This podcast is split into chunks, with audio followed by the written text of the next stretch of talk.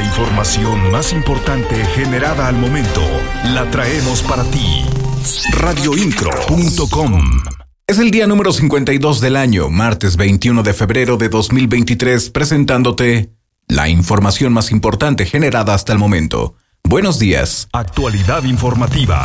Radioincro.com Indicadores van, indicadores vienen. Y Querétaro tiene el 42.7% de trabajadores en la informalidad, lo cual nos da una idea de cómo se encuentra el entorno económico en el estado de Querétaro que por cierto es el octavo sitio con el menor porcentaje de trabajadores en la informalidad.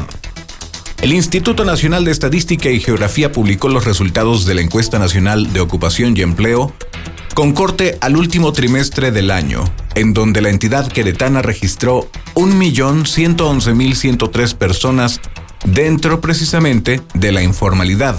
En cuanto a la tasa de desocupación, se informó que pasó de 5.7 a 3.6% en el cuarto trimestre de 2021 y el cuarto trimestre de 2022. Siempre estarás informado con radioincro.com. El gobernador del estado, Mauricio Curi González, entregó el nombramiento que acredita a Iridia Salazar Blanco como nueva directora del Instituto del Deporte y la Recreación del Estado de Querétaro, INDEREC, con la encomienda de trabajar en beneficio de las y los deportistas queretanos.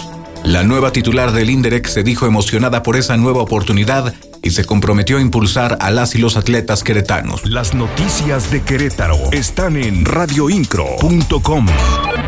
Con una inversión de 3 millones de pesos, el municipio del Marqués, a través del Instituto Municipal del Deporte y Cultura, INDECU, entregó material deportivo para beneficio de más de 2.900 atletas de 89 academias deportivas. Radioincro.com, el medio en que puedes confiar.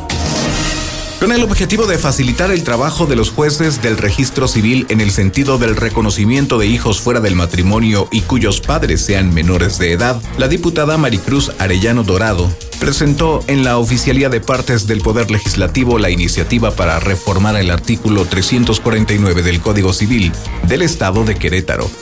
Explicó que dicho artículo 349 tiene una norma ambigua con relación al reconocimiento de los hijos nacidos fuera del matrimonio, ya que en la lectura de dicho precepto se advierte que los progenitores que desean realizar el reconocimiento de sus hijos no cuentan con parámetros y lineamientos específicos para llevar a cabo ese acto jurídico radioincro.com. La Confederación Patronal de la República Mexicana, Delegación Querétaro, presentó la edición 2023 del Foro Laboral, que se llevará a cabo este próximo jueves 23 de febrero en el Salón Corregidor del Centro de Congresos, desde las 8 de la mañana y hasta las 18.30 horas.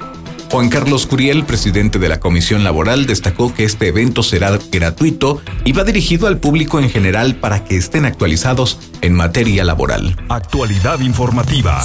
Radioincro.com. El presidente de la Unión Ganadera Regional de Querétaro, Alejandro Ugalde Tinoco, alertó sobre la gravedad que representa para el sector agropecuario la actual temporada de estiaje, que supera, dijo, a la de 2018 y que podría derivar en que los productores, tanto de la Sierra Gorda como del semidesierto, vendan sus animales para evitar que mueran y con ello disminuir en mucho su inventario ganadero radioincro.com. Gracias por acompañarme en este servicio informativo. Más noticias para ti en un rato. En la voz Juan Pablo Vélez. Estás mejor informado.